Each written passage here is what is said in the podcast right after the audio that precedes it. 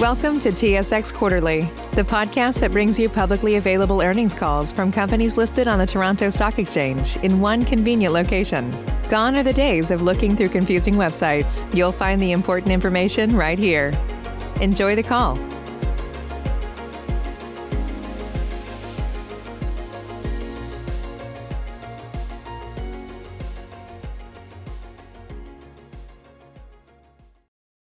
Morning and welcome to RIV Capital's financial results conference call for the quarter and fiscal year ended March 31st, 2021. I'm joined this morning by Narbeh Alexandrian, President and Chief Executive Officer, Eddie Lucarelli, Chief Financial Officer, and Matt Mundy, Chief Strategy Officer and General Counsel. Mr. Alexandrian and Mr. Lucarelli will make some formal remarks following which we'll conduct a question and answer session. At this time, all lines are in listen-only mode. If at any time during this call you require immediate assistance, please press star zero for the operator. This call is being recorded on June 3rd, 2021. For your convenience, the press release, MD&A, and condensed interim consolidated financial statements for the three and 12 months ended March 31st, 2021 are available on the investors section of the company's website at www.rivcapital.com, as well as on SEDAR. Before we start, please note that remarks on this conference call may contain forward-looking information within the meaning of applicable securities laws about RIV Capital's and its investees' current and future plans, expectations, intentions, financial results, levels of activity, performance, goals or achievements, or any other future events, trends, or developments. To the extent any forward-looking information contained in the remarks constitutes financial outlooks, this information uh, may not uh, be appropriate for any other purpose, and you should not place undue reliance on such financial outlooks. Forward-looking statements are made as of the date hereof based on information currently available to management and on estimates and assumptions made based on factors that management believes are appropriate and reasonable in the circumstances. However, there can be no assurance that such estimates and assumptions will prove to be correct. Many factors could cause actual results to differ materially from those expressed or implied by the forward-looking statements. Financial outlooks are based on assumptions and subject to various risks, and the company's actual financial position and results of operation may differ materially uh, from management's current expectations. As a result, RIV Capital cannot guarantee that any forward-looking statements will materialize, and you are cautioned not to place undue reliance on these forward-looking statements. Forward-looking information is made as of the date given and uh, except as may be required by law, RIV Capital undertakes no obligation to update or revise any forward-looking statement, whether as a result of new information, future events, or otherwise. For additional information on these assumptions and risks, please consult the cautionary statement regarding forward-looking information contained in the company's financial results press release dated uh, Thursday, June uh, 3rd, 2021, and the risk factors in the MD&A and the company's annual information form dated June 2nd, 2021.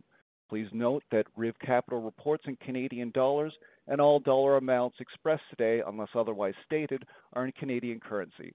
I would now like to turn the conference over to Narbeh. Please go ahead. Good morning, everyone. Thank you for joining us today and for your interest in RIV Capital. This morning, we reported our financial results for the quarter and fiscal year ended March 31st, 2021. I would like to begin today's call by providing some more information on what the past year has looked like for RIV Capital, how we got to where we are today, and what you can expect from us in the coming months. We believe we have an exciting strategy, the right team to execute, and hope that after today's call, you feel confident in the direction we are taking in the wake of the transaction we closed in February. Eddie will then walk through the financials, and I will end the call with some more corporate and portfolio updates from the previous quarter. Matt Mundy, RIV Capital's Chief Strategy Officer and General Counsel, will also join us for today's question and answer period. Since the closing of our transformative transaction with Canopy Growth in February, we have been diligently executing on our strategic pivot and launch into the U.S. market. While being in the U.S. is not a new goal for us, it has been something that we have been structurally limited in pursuing over the past several years.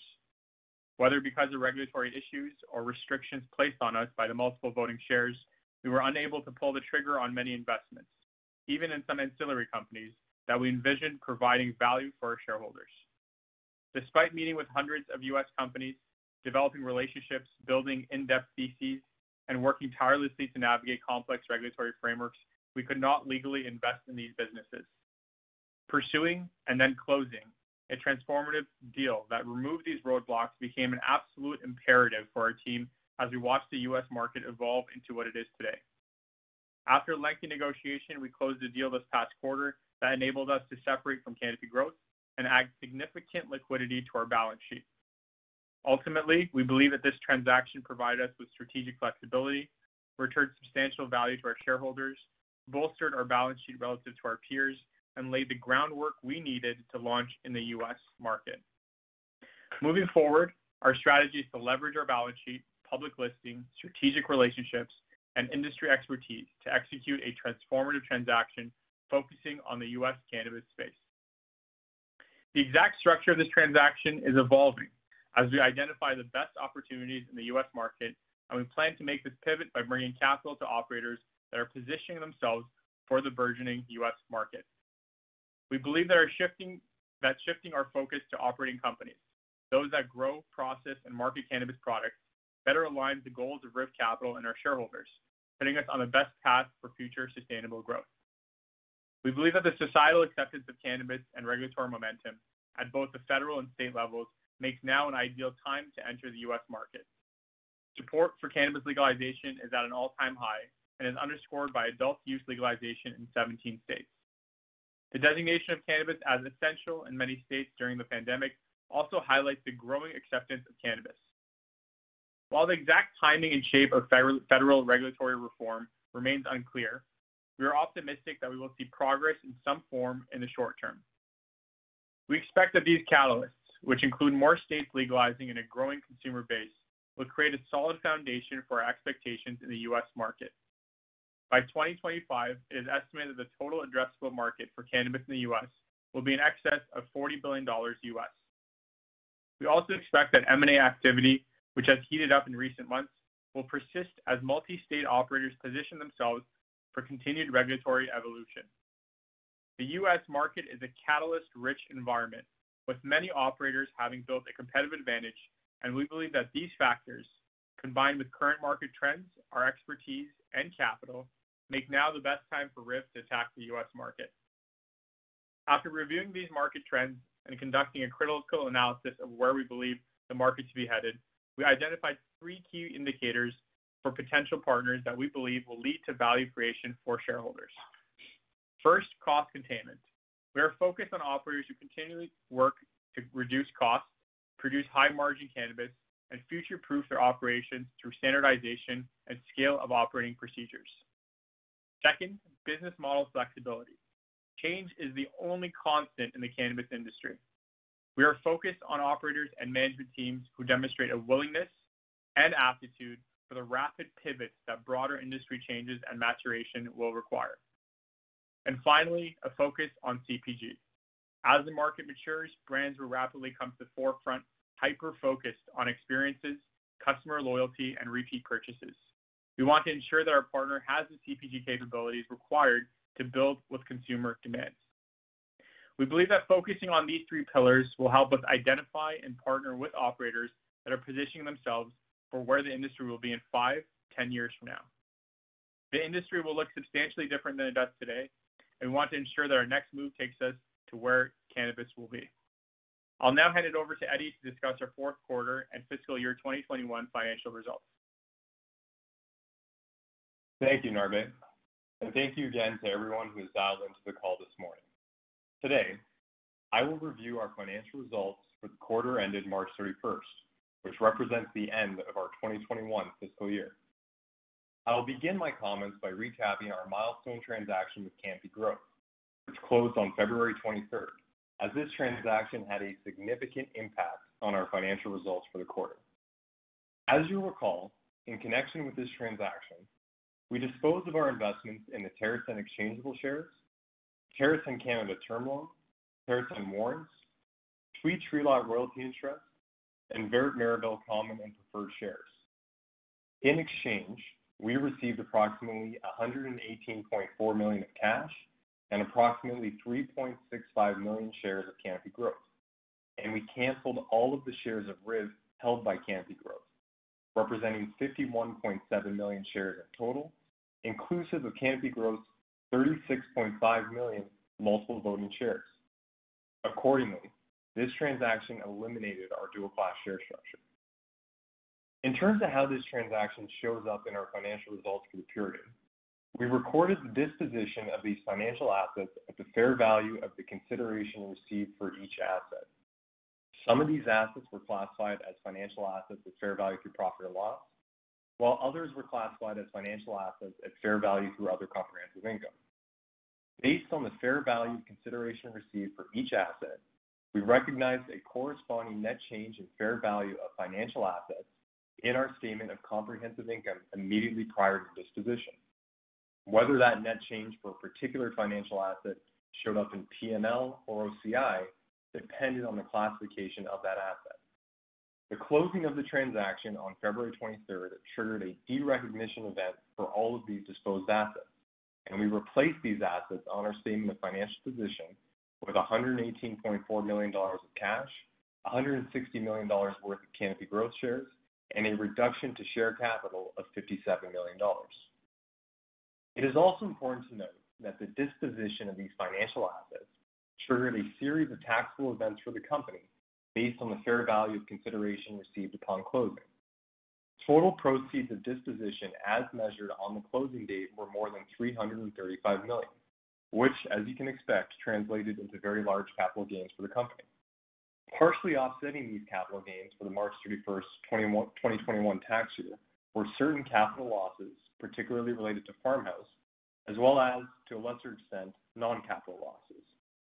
Taking into account these various elements, we estimated the taxes we owed as of March 31st to be 17.5 million, which shows up as a current liability on our statement of financial position. The Canopy Growth shares that RIV received pursuant to the Canopy Growth transaction have a cost base for tax purposes that is approximately equal to the fair market value of these Canopy Growth shares on February 23rd. We anticipate that the disposition of any Canopy Growth shares subsequent to March 31st that occurred at a price below the February 23rd fair market value will result in a capital loss that the company can utilize to either reduce taxable income in the current taxation year or carry back to claim a refund in respect to taxes paid for historical taxation year. As we have previously mentioned, the strategic and financial merits of the Canopy Growth transaction were quite clear for the company. Our financial results for the period ended March 31st further demonstrate the significant value that this transaction unlocked and the substantial liquidity that was added to our balance sheet. I'll now summarize our operating results for the quarter. Net operating loss before consideration of equity method investees and fair value changes was 7.1 million for the quarter, compared to a loss of 0.9 million for the same period last year. Operating income before consideration of equity method investees and fair value changes was 0.7 million for the quarter, compared to income of 2.6 million for the same period last year.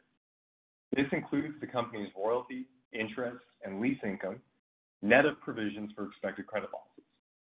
On a gross basis, this income was primarily generated from the company's royalty interest in Agrifarm, Radicle, and Tweed Tree Lot, debenture investment in Greenhouse Juice, and finance lease with Tweed Tree Lot, and was offset by a provision for expected credit losses on interest and royalty receivables of 0.1 million. Operating expenses were 7.9 million for the quarter, compared to 3.5 million for the same period last year. Excluding share-based compensation, operating expenses were 7.4 million for the quarter, compared to 2.2 million for the same period last year. The primary driver of the year-over-year increase relates to 4.7 million in fees recognized during the quarter that were directly attributable to the Canopy Growth transaction. On a normalized basis, after adjusting for one-time items incurred in respect to Farmhouse and the Canopy Growth transaction, we are pleased to report that the company achieved its operating cost reduction target for the 2021 fiscal year. Our share of loss from equity method investees was nominal for the quarter, compared to a share of loss of 3.2 million for the same period last year.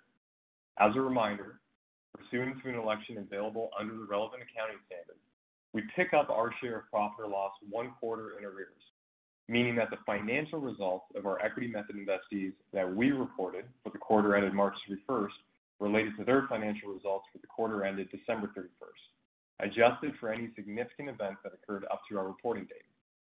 The company's equity method investees include Greenhouse Juice, High Beauty, LeafLink International, and Radicle. The net change in fair value of financial assets at fair value through profit or loss was a decrease of 19.8 million for the quarter, compared to the decrease of 16.3 million for the same period last year. The decrease this quarter was primarily driven by the negative change in fair value of the Canopy Growth shares that the company received as consideration in connection with the Canopy Growth transaction, as well as the negative change in the estimated fair value of our investment in the TerrAscend warrants, which were disposed of this quarter in connection with the Canopy Growth transaction. There are several financial instruments in our portfolio that are classified as financial assets at fair value through profit or loss. A detailed breakdown of the fair value changes in these instruments is included in Note 10 to our consolidated financial statements, and descriptions of the related valuation methodologies and key inputs and assumptions are presented in Note 16. We're pleased to report that the historical volatility in our quarterly net loss as a result of the Farmhouse CCAA proceedings and restructuring appears to now be largely behind us. You'll recall that as of December 31st, we had estimated the liability related to our financial guarantee of Farmhouse's 90 million dollar syndicated credit facility to be 32.5 million, based on an analysis that we called the Farmhouse Recoverability Assessment. We updated the Farmhouse Recoverability Assessment as at March 31st based on events that occurred during the quarter. Specifically, on March 3rd, we announced that as a result of its sale and investment solicitation process, Farmhouse had entered a binding asset purchase agreement to sell various operating assets, including its greenhouse facility in Leamington, Ontario, and certain equipment located at that facility. Shortly thereafter, we announced a payment of 25 million dollars to the lenders of the Farmhouse credit facility to partially satisfy the company's financial guarantee liability. This payment reduced the principal outstanding on the Farmhouse credit facility to $65 million, and reduced our remaining liability in respect to the guarantee from 32.5 million to $7.5 million. As of March 31st, we revised our estimate of the remaining liability on the Farmhouse guarantee based on the net proceeds expected to be received pursuant to the Farmhouse asset purchase agreement, as well as the cash that Farmhouse was projected to have available for distribution upon conclusion of the CCAA proceedings. As a result of our analysis, we further reduced the estimate of the Farmhouse guarantee liability from 7.5 million to 3 million. The 4.5 million recovery of this expected credit loss was reflected in our P&L for the quarter, and the estimated 3 million liability is presented on our statement of financial position as at March 31st. Income tax recovery for the quarter was 2.6 million, compared to income tax recovery of 1.3 million for the same period last year. Income tax recovery for the quarter was driven mainly by a current income tax recovery of 15.3 million related to net capital losses and non-capital losses generated and utilized in the quarter, offset by deferred income tax expense of 12.7 million related to the reversal of certain deductible temporary differences the company anticipated at the end of our previous fiscal quarter. It is important to note that the company's current income tax payable at March 31st is driven primarily by current income tax expense for the quarter of 33.7 million, related to the disposition of the TerrAscend exchangeable shares and Mirabel common shares, which is presented in other comprehensive income, which I will talk more about in a moment.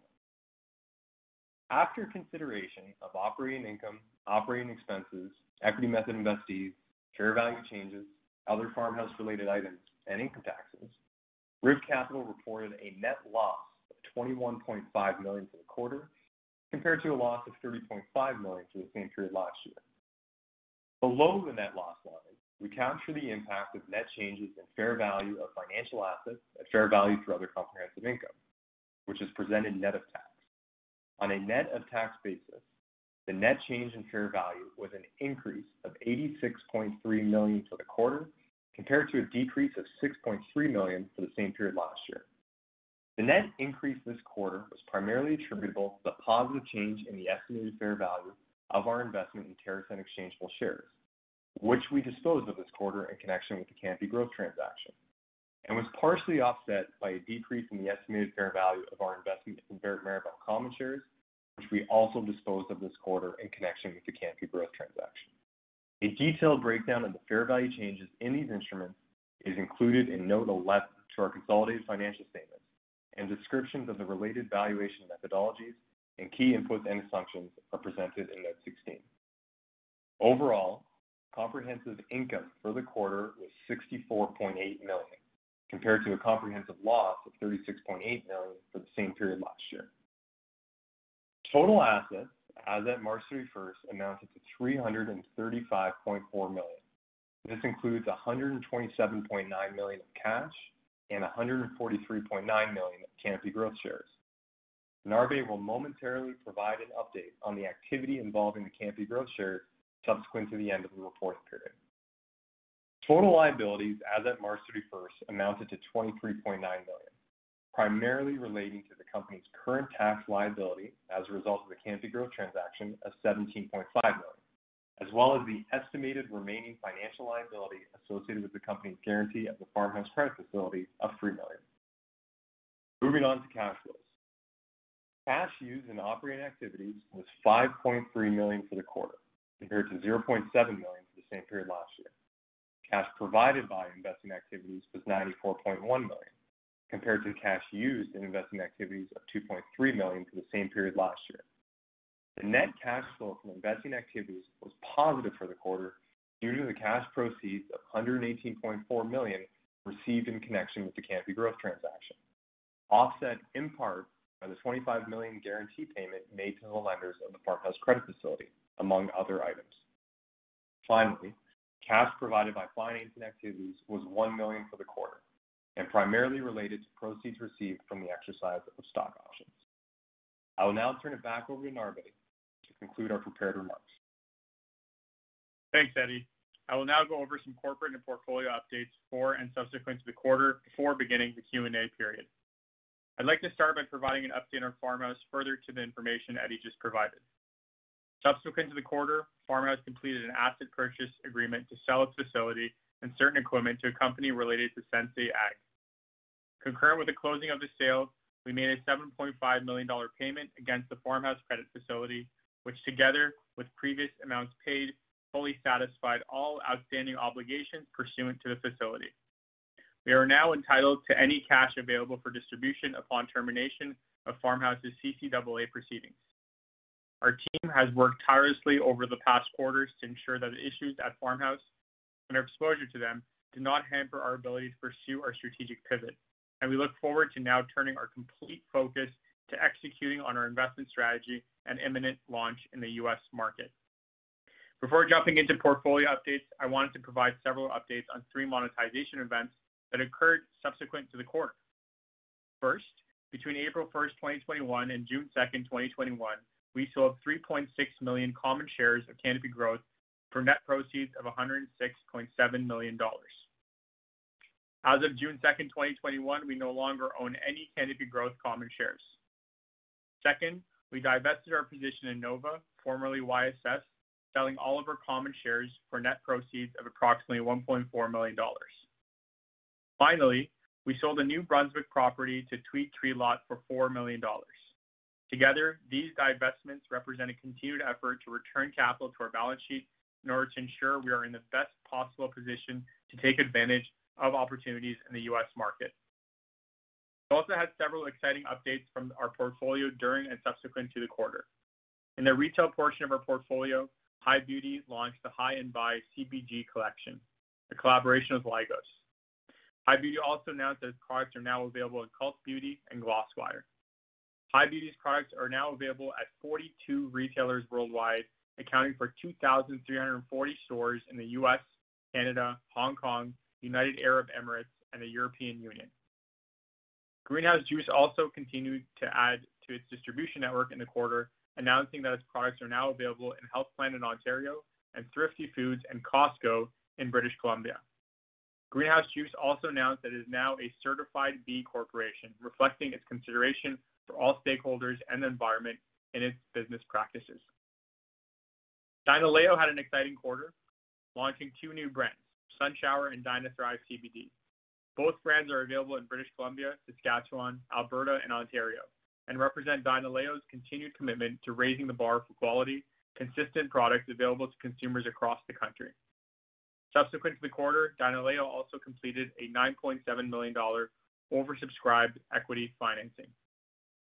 Moving to the technology portion of our portfolio, Headset had several updates subsequent to the quarter. It launched its Insights premium platform in Pennsylvania, marking the first time a full market read of consumer insights has been available for the state. As part of this launch, Headset noted that Pennsylvania's medical-only market brought in approximately $909 million US between April 2020 and March 2021. Headset also released several reports highlighting trends and growth in the broader U.S. market. In April, it projected that cannabis sales in the U.S. will reach approximately $23 billion by 2022. These projections echo our estimates for the U.S. market and underscore that our strategic pivot is happening ahead of where a significant amount of value will be unlocked in the U.S. In the plant sciences part of the portfolio, ZeaKal released groundbreaking results from its trials applying its novel PhotoSeed trait to hemp. PhotoSeed, a trait technology that increases a plant's ability to capture carbon and sunlight, translating into additional energy and therefore better nutritional composition, increased oil composition in hemp biomass by up to 50% relative to controls. ZeaKal anticipates that PhotoSeed hemp could produce approximately 800 pounds of oil per acre, nearly triple that of soybeans, the largest oilseed crop in North America. This idea, this new data validates our initial investment thesis that PhotoSeed could be transformational for the hemp sector and eventually in the cannabis sector. I'd like to end today's call by reiterating management's excitement for the next phase of the company as we explore acquisition and investment opportunities in the U.S. market. We believe that this strategic pivot will open new doors for value creation. When combined with our strong liquidity and a balance sheet that stands out from many of our peers, the next iteration of RIV Capital will be well-capitalized to continue expanding our footprint across the U.S. This concludes our formal remarks. Eddie, Matt, and I will now be pleased to answer your questions. Operator, please begin the question period. Thank you. Ladies and gentlemen, we'll now begin the question and answer session. Should you have a question, please press star followed by one on your touch-tone phone. You'll hear a three-tone prompt acknowledging your request, and your questions will be polled in the order they are received. Should you wish to decline from the polling process, please press star followed by two. If you're using a speakerphone, please lift the handset before pressing any keys. Your first question comes from Graeme Kreindler uh, uh, from uh, Eight Capital. Graeme, please go ahead. Save big on brunch for mom, all in the Kroger app. Get 16-ounce packs of flavorful Angus 90% lean ground sirloin for $4.99 each with a digital coupon. Then buy two, get two free on 12 packs of delicious Coca-Cola, Pepsi, or 7-Up, all with your card. Shop these deals at your local Kroger, less than five miles away. Or tap the screen now to download the Kroger app to save big today. Kroger, fresh for everyone. Prices and product availability subject to change. Restrictions apply. See site for details. Hi, good morning, and thank you for taking my questions. Uh, first question, I was hoping you could provide some more color on the uh the current opportunities that you're seeing with respect to the transition uh, to an operating model in the United States. Uh, could you give us any any sort of goalposts here? How many prospects you've assessed so far? Are there any LOIs out? And what areas of the value chain or specific geographies um, you know, have you found particularly interesting in that process so far? Thank you very much. Thanks, Graeme. I mean, We've seen a few different permutations and several opportunities with both large and small companies across the U.S. Uh, we're still on pace from our previously disclosed timelines for um, an announcement of a deal and closing of a deal uh, sometime this year as well. Uh, so at this point, we don't have any more information to provide, but we look forward to disclosing more information when the time is right. Okay, understood. Thank you for that. Um, with respect to the existing investment portfolio, the, you know, and considering the divestiture activity that happened subsequent to the quarter, how would you characterize the current portfolio in terms of, you know, investments or opportunities that you see as having maybe significant upside or synergies in a potentially operating model versus, you know, other investments you might deem as uh, non-core and would look to divest of moving forward? Thank you. Yeah. So I mean, we've we've always believed that we've invested in cutting-edge technologies and and cutting-edge companies across the cannabis value chain. Um, as we transition to to becoming more of an operating company and launching into the U.S. market, some of these assets uh, do create synergies across the border, uh, others don't.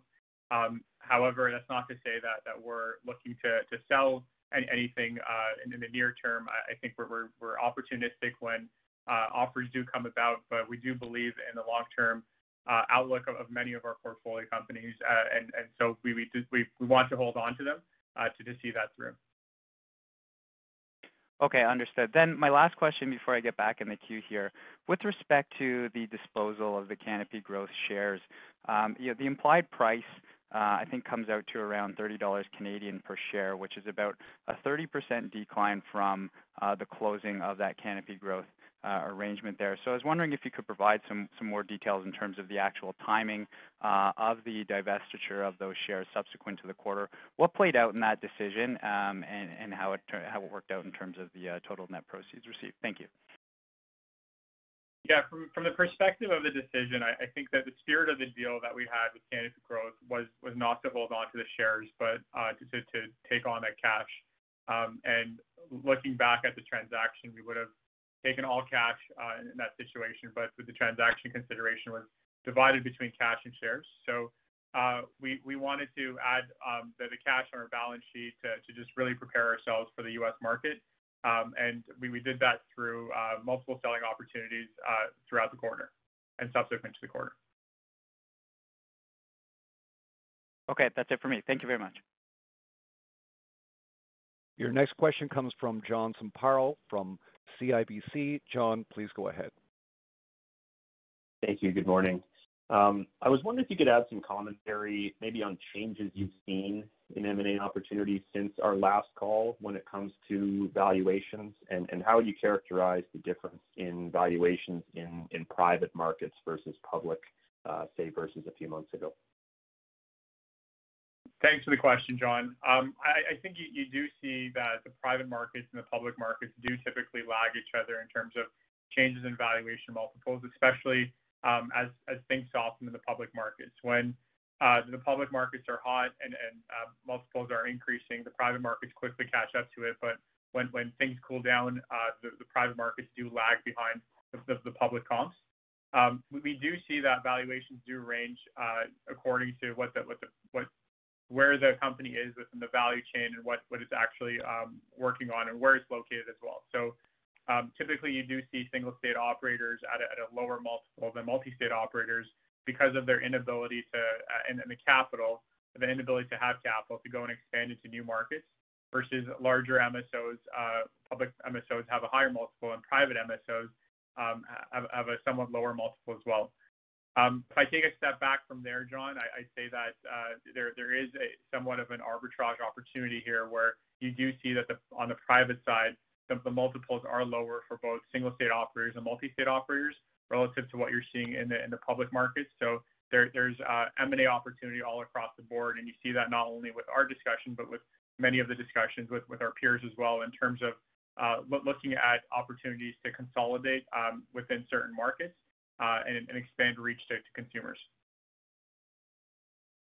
Okay, thanks. And Sticking with M&A, um, any evolution on your thinking on whether you'd look to acquire just one name versus multiple assets? And Would you need to be a majority holder on any deal that you did, or would you be open to essentially being a minority holder on a larger ticket transaction?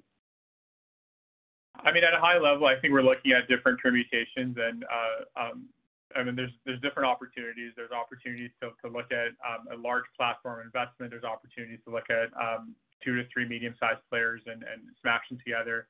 So uh, we're we're at this point lo- looking at all of the opportunities ahead of us, and, and we're we're trying we're, we're assessing which, of those opportunities are best uh, to provide value for our shareholders. And we look forward to providing more information on this but when the time comes. Got it. Um, without sharing specific plans, um, do you plan to, to monetize further assets in advance of the U.S. acquisition, or, maybe how would you characterize the likelihood of, of monetization of any other assets within your portfolio currently? In, no way, shape, or form are we looking to do a fire sale of any of our portfolio assets. I, I think since our announcement of the Canopy Growth transformative transaction that we closed in February, we've had a number of parties reach out to us looking to um, acquire our interest or uh, acquire one of one or more of our portfolio companies. So we're working through those details and looking at the opportunities. And the, the lens that we always have is what's what's best for returning value to our shareholders and what what best um, uh, helps us pivot to, to our imminent launch uh, uh, as, as an operating company in the U.S. So we're, we're consistently uh, assessing these opportunities, but there's nothing to note. Um, there's nothing to disclose at this point, actually. Understood. And then uh, just one last one. Um, what valuation was the Dynaleo equity financing done at? Are you able to share that? Yeah, we can comment on that, John. That was at uh, $2 a share. Okay, that's perfect. All right, that's all for me. Thank you very much. We have a follow-up question from Graeme Kreindler from Eight Capital. Graeme, please go ahead. Hi, Graeme, are you there? Hi there. Good morning. Sorry. Sorry about that. Uh, appreciate the follow-up here. Just as a as a quick follow-up with respect to a housekeeping item, given all the uh, divestiture activity happening subsequent to the quarter, would it be possible to update us on what the cash balance uh, in Riv Capital looks like as of uh, today or, you know, start of the month? Yeah, happy happy to Graeme. So, you know, we've, got the cash that's reported at the March 31st on the March 31st balance sheet of around 128 uh. You'll see in the subsequent event note in the financial statements the net proceeds received from the Canopy Growth uh, share disposition subsequent to quarter end. So that's about 106 million to add on to that there. Um, we do have the two liabilities that are on the balance sheet at March 31st, which was the 17.5 million tax liability associated with the Canopy Growth transaction, and then the 3 million liability that we estimated uh, in respect to the financial guarantee on on Farmhouse. And The only other real large uh, cash inflow item that we would have announced uh, in the last 48 hours was the inflow on the divestiture of the Tweed Lawn asset, so $4 million added to the balance sheet vis-a-vis that sale. Okay. so Just to confirm there, the disposal of the uh, the Nova shares, that was in the quarter and within the March 31 cash balance, correct? No, that was subsequent to the quarter. It was just a smaller number. So You'll see in the subsequent event notes that it references 1.4 million there. Understood. Okay, thanks for that. There are no further questions at this time. Ladies and gentlemen, this concludes your conference call for today. We thank you for participating and ask that you please disconnect your lines. Save a little more this month. Chime checking accounts have features like fee-free overdraft up to $200 with SpotMe and no monthly fees. Open your account in minutes at chime.com slash goals24. Banking services and debit card provided by the Bancorp Bank N.A. or Stride Bank N.A. members FDIC. SpotMe eligibility requirements and overdraft limits apply. Here in America, work is in trouble. We've offshored our manufacturing, sent away good jobs, and lost so much ability to make things. American Giant is a company that's pushing back against this tide. They make high quality clothing, sweatshirts, jeans, dresses, jackets, and so much more right here in the USA. Visit American Giant.com and get 20% off your first order when you use code STAPLE20 at checkout. That's 20% off your first order at American Giant.com, promo code STAPLE20. Save big on brunch for mom, all in the Kroger app. Get 16 ounce packs of flavorful Angus 90% lean ground sirloin for $4.99 each with a digital coupon. Then buy two get two free on 12 packs of delicious Coca Cola, Pepsi, or 7UP, all with your card.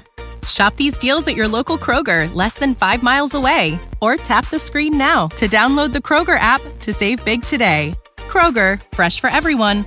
Prices and product availability subject to change. Restrictions apply. See site for details.